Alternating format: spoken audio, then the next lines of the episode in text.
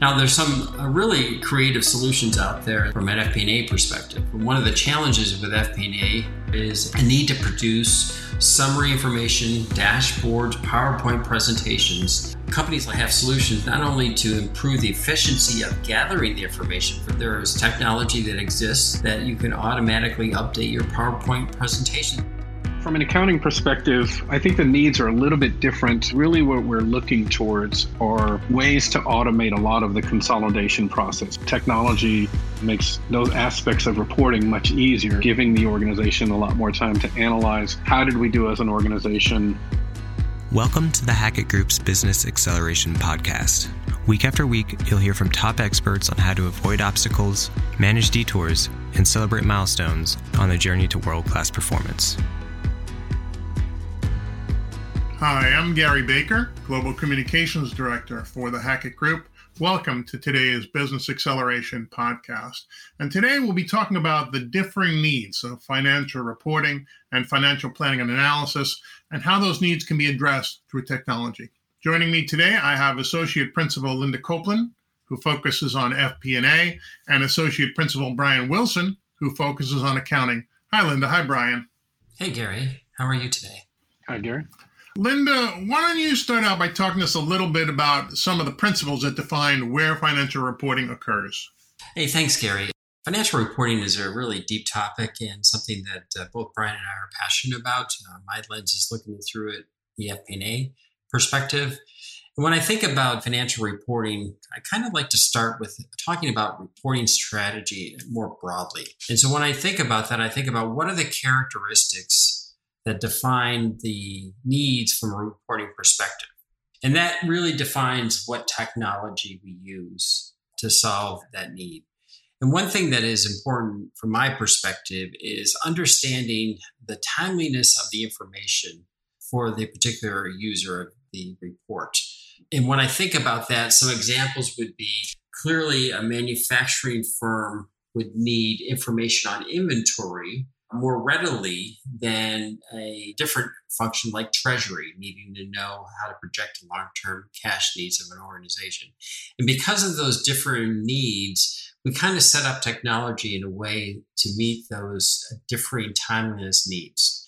Now, in order to deploy that technology, we consider those timeliness needs, and therefore we decide which technology to deploy. And clearly, if it is more real time in need, you'll have to deploy technology that is more sophisticated.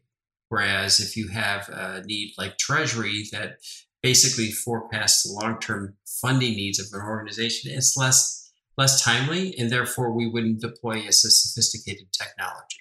The other thing to consider when thinking about a reporting strategy is that within a firm, there are many different needs from reporting perspective because there are many constituents across the organization. So, for instance, manufacturing that I discussed earlier, they need information with regard to utilization on, of employees. They need information regarding inventory, the age of inventory, so they can manage that. Marketing needs things like what products are sold to what to which customers and also, the senior leadership of an organization needs reporting needs. From a financial perspective, it really comes down into the needs of two separate groups, which you talked about earlier those needs from an accounting perspective and the needs from a financial planning perspective. Now, I'm going to be focusing more on the financial planning side of the, the equation. And so, if you look at the financial planning side of the equation, much of what we produce is called management reporting. And that basically allows us to compare historical performance to what we expected to occur in the future, essentially. So that's kind of distinguishing between the two different groups within the financial function. And Brian, maybe you have more information on from my accounting perspective some of those reporting needs. What are your thoughts? Sure, thanks, Linda. I, I agree with you that from a guiding principles perspective, the timeliness of the information and when that is really needed kind of starts to give that divergence between the FP&A perspective around management reporting versus what we would consider to be a little bit more of a narrow lens when it comes to accounting. So again, that timeliness of that, the way that we look at the information from an accounting perspective is typically a point in time looking backwards. So the timeliness of it is much different than, to your point earlier, an operation manager needing to understand uh, the level of inventory at any given point in time. So there's definitely the timeliness aspect of it from a guiding principles perspective, as well as just the needs of the two different functions. Again, we can talk in detail a little bit later around specific functions, but when we talk about guiding principles, it's just a much more narrow uh, lens that we look at from an accounting perspective, simply because there are a lot more restrictions in place, a lot more regulations, a lot more standards involved around the accounting function uh, versus the finance function. Well, that's a pretty good snapshot, I'd say, of, of kind of the differing needs of these two areas. Linda, can you talk to us a little bit about the primary objectives of the FP&A function? It's often said that uh, when they compare accounting and financial planning, that accounting is backward looking and that financial planning is forward looking. And while I agree with that simple statement, obviously it's a little bit more complex than that. And so, from my perspective, when you think about accounting, you're basically producing financial reports to satisfy the needs of potential investors or existing investors. So a potential investor will want to know how well the company is going. So they will want to look at what happened historically. And in that decision making, whether to invest in a firm, that historical information is very important. And therefore, the SEC and other regulatory bodies come in and define what is appropriate for the needs of those potential investors as well as existing investors. Now, from an FP&A perspective, it's a little bit different. Rather than providing information for people to invest in a company, the way I look at it is we have been given an amount of money to invest within the company. So we take a shareholder's money and we work with our business partners to deploy that capital that has been provided to us in a profitable way. So we're evaluating decisions throughout the period of time to deploy that capital appropriately. And so that's really the focus of what we do in FP&A. How do we help our business partners decide where to invest, where to divest? And so a couple examples of that would be where a, a company decides to invest in products. So we introduce a new product as an example the FP&A team will go through that analysis and decide and help the marketing department or the, CEO decide where to invest in a new product. And we will accumulate information. Uh, we will produce a profitability report, whether it be cash flow or P&L, and we will need reporting around that decision. Similarly, if a marketing department is expecting to go into a new market, there's a certain amount of investment that has to occur in order to support that new investment. We also get involved with things like do we buy a new company? Do we acquire a company because the synergies between our company and another company are such that it makes sense economically? And so all those types of decisions that we help companies make in FP&A needs reporting. As you would imagine, if we buy a new company, we want to make sure that the future value of the company is increased as a result of that purchase. So our focus is on deploying capital in an appropriate way to increase the value of the company. Now, some of the processes that we get involved with to support that deployment decision would include, as an example, a long term strategic plan.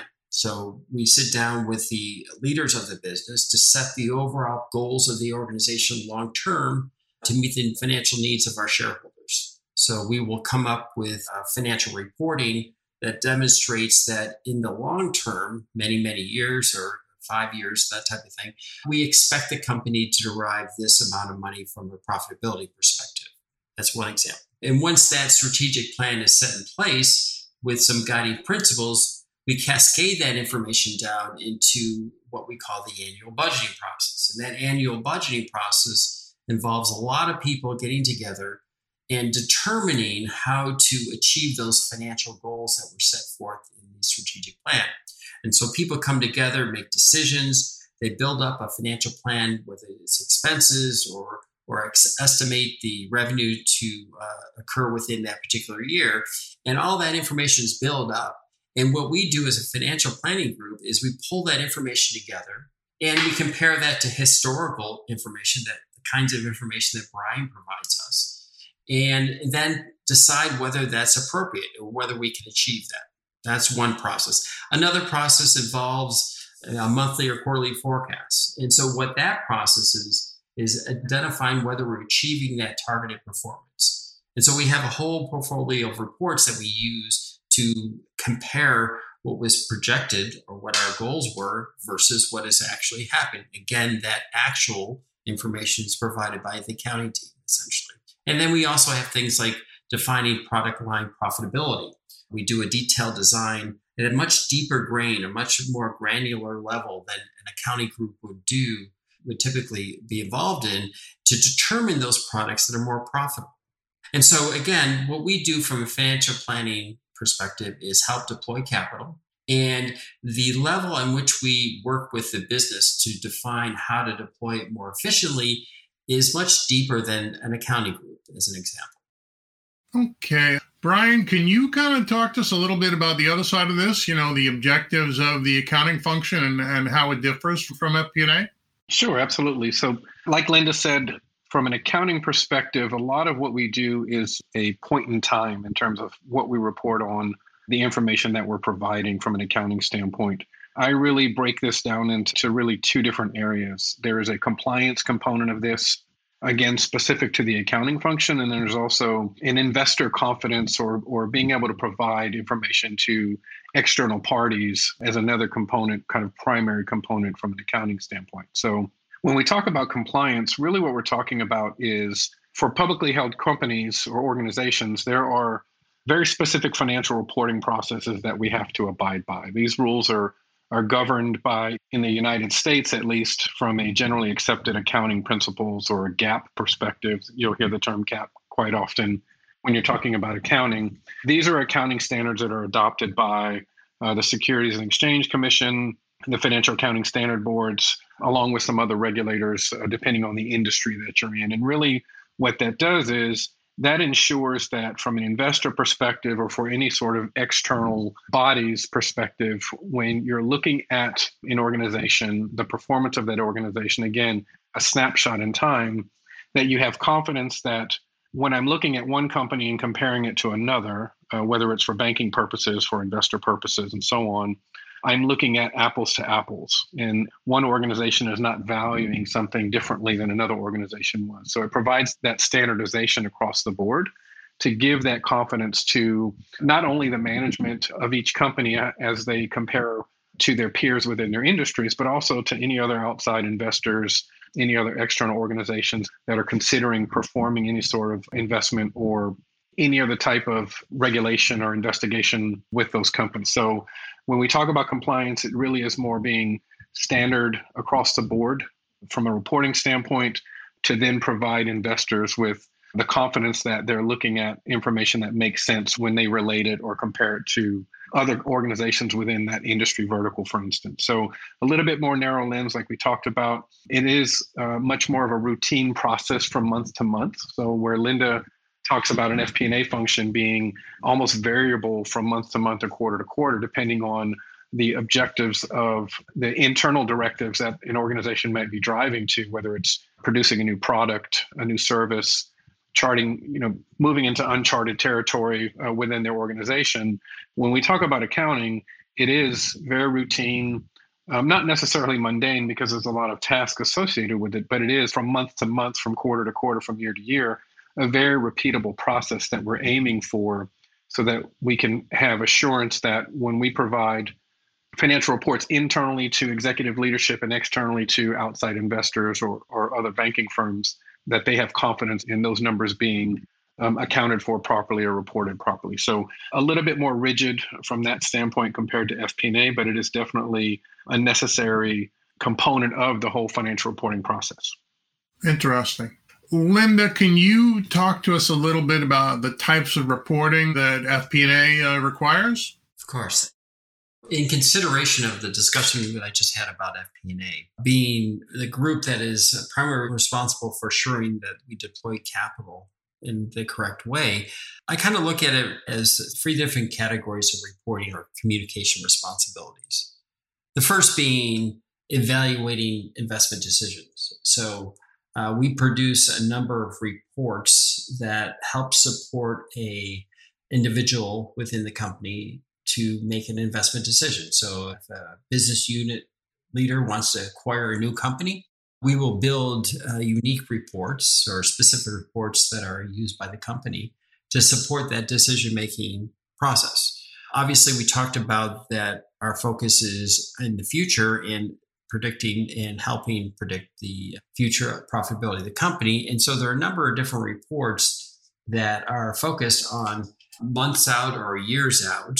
And that provides the leadership with some indication of what we expect to happen. And then finally, after all that work is being done, the investment decision, the decision about what the future looks like from a profitability perspective, we come back and do a number of different reports that indicate to the firm whether our expectations are being met or not. So we have targeted performance and we have actual information again derived from the information that, that Brian provides to determine if we're meeting our needs so that we can course correct as necessary.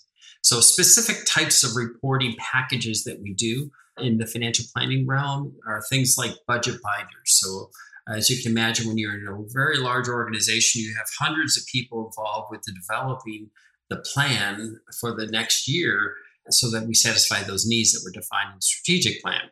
And so this budget binder uh, is quite extensive. It really details the steps that are necessary, the, the investment decisions that are being made to meet those annual needs. These binders could be anywhere from hundreds of pages to or even more than that. Uh, the thing that really distinguishes the content of that budget binder versus maybe a report that is needed to satisfy a regulation or generally accepted accounting principle is the depth. And so those binders are really deep in data, meaning that we will report as an example on the sales of a product at a very granular level by geographic region. So, as an example, if you were selling uh, footwear, you would have a report that would say, This is how much footwear we're selling in Italy or in the European area. Additionally, we'll have some detail around how much is being spent at a very deep level, like a cost center, uh, like in marketing. So the level of granularity of that data is deep because we want to make sure that we're achieving our objectives. But it also includes some high level uh, traditional financial statements as well. In addition to that general data that is provided within these budget binders, we do variance analysis, which typically are PowerPoint printouts or presentations that are part of the binder that is a more analytical bent on it. So we would have charts and graphs to demonstrate how we expect to proceed during the year from a profitability perspective. So that's the annual planning process. We also have similar types of reporting needs at a again a deeper level at the divisional level. So you start with the corporate, you go down to the divisional level. That detail is a lot more granular than at the, the corporate level right? So you're getting more and more deep into the amount of data that you're providing.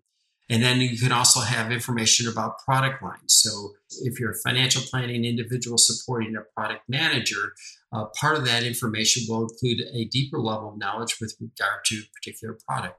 And obviously, we have uh, the supporting needs, as reporting needs as it relates to the strategic planning process.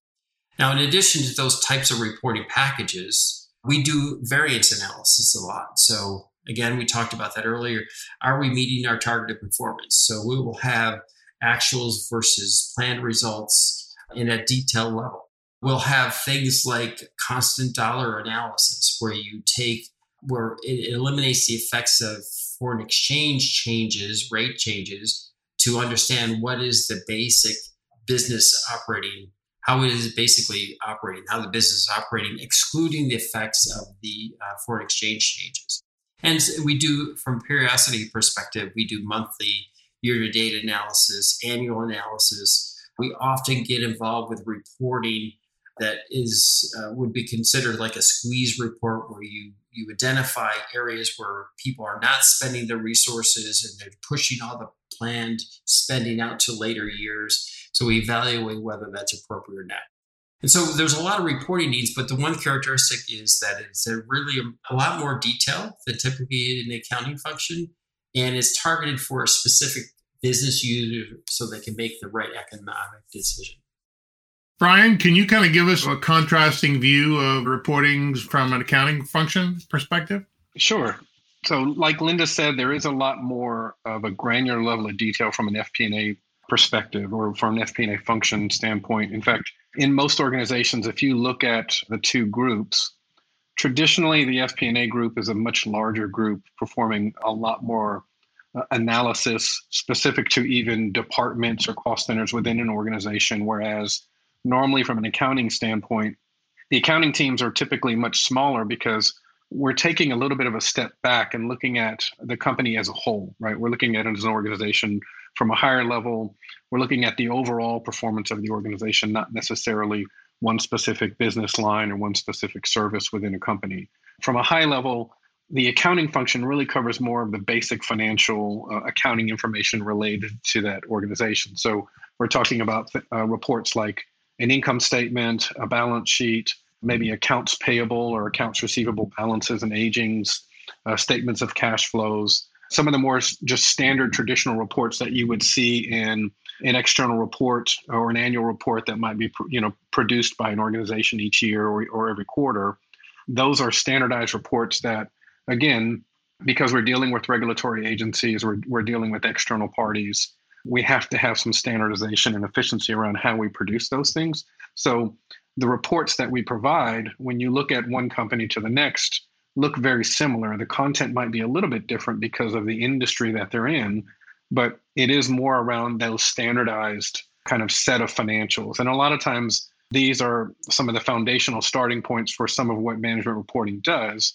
But at the end of the day, when we talk about just the accounting function, we're really focusing on those primary financial statements uh, that you see day in and day out uh, all of the major publicly traded companies, privately held corporations.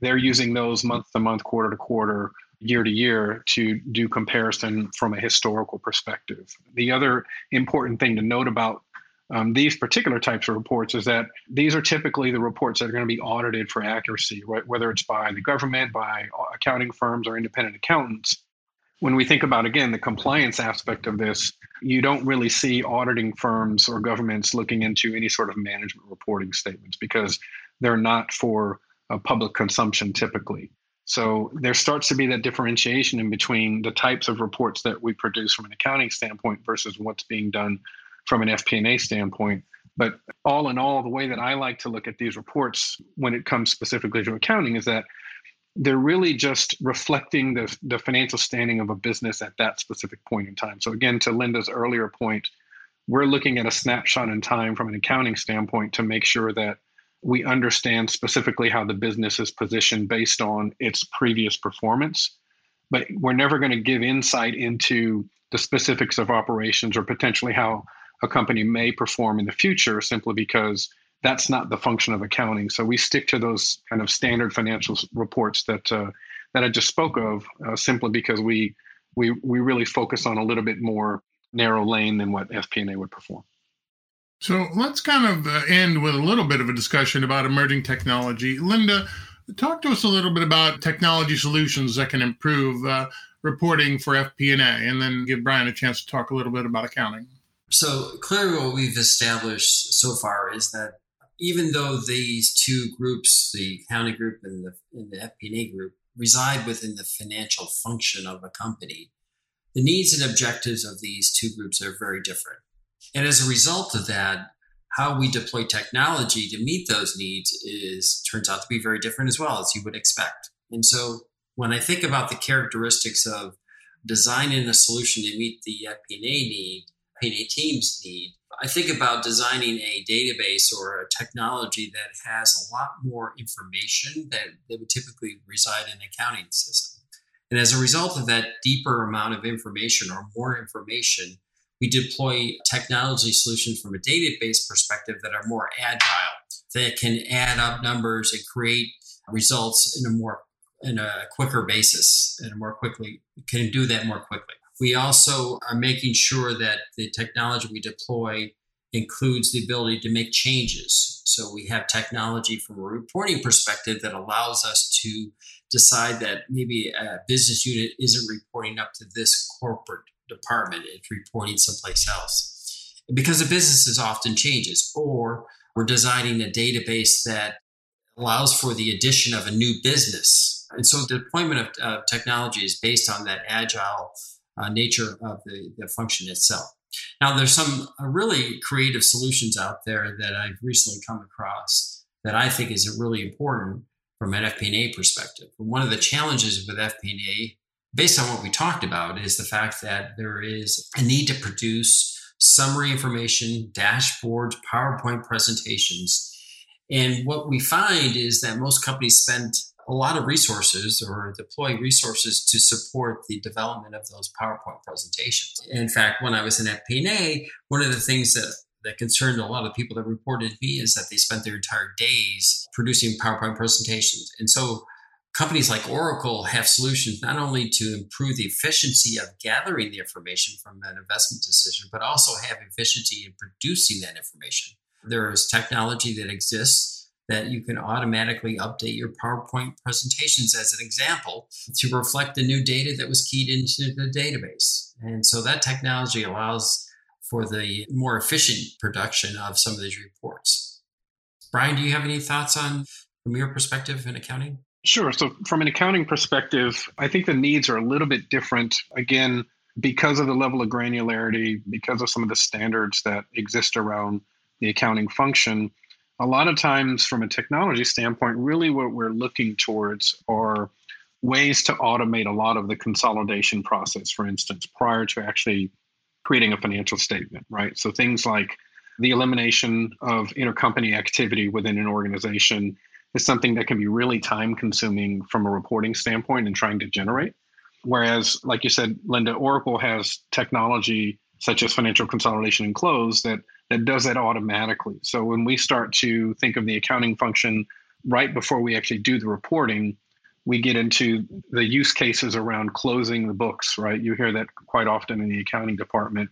That is the again that point in time snapshot of where an organization is how the or, an organization is performing for that particular time period uh, you get into use cases around intercompany elimination translation of uh, various foreign currencies into one standard reporting currency. Again, to get into the the standard set of financial statements that we've talked about previously, the ability to do potential uh, consolidation journal entries uh, related to a specific time period. Uh, again, the technology consumes all of that for us and makes those aspects of reporting much easier. It reduces the, the amount of time needed to aggregate all of the transactional information coming from your general ledger, for instance, and increases the ability to or the efficiency to generate those financial statements, giving the organization a lot more time to analyze how did we do as an organization, where are some of the deficiencies that we might see as an organization when it comes to the, the accounting side of, of the, the reporting process. So by leveraging some of the technology, you know, like I said, that Oracle's provided around financial consolidation and close, if we get a little bit deeper into the accounting function when we start to talk about account reconciliation, again, it is a standard methodology for reporting something that is going to be audited by external or internal auditors for that matter. Again, Oracle is able to provide an account reconciliation solution uh, that helps to expedite uh, the processing of those so that we can then generate the reports with confidence. Those are some areas of technology between just consolidation and account reconciliation that we typically will leverage Oracle technology for to help get to that end state goal of producing those financial statements with confidence. Okay, thank you both. That's a great conversation on a very complex topic. Thank you both for joining us today. Thank you. Thank you, Gary. Thanks for listening. You can find the audio, helpful resources, and a transcript of each episode at podcast.thehackettgroup.com. If you liked this episode, please share it. You can also subscribe at Apple Podcasts or your favorite listening app so you never miss an episode. We'd welcome your feedback by tapping the rating on this or any episode, or send us an email at podcast at thehackettgroup.com. The Hackett Group is a global leader in defining and enabling world class performance. Learn how we can assist with your improvement journey at www.thehackettgroup.com.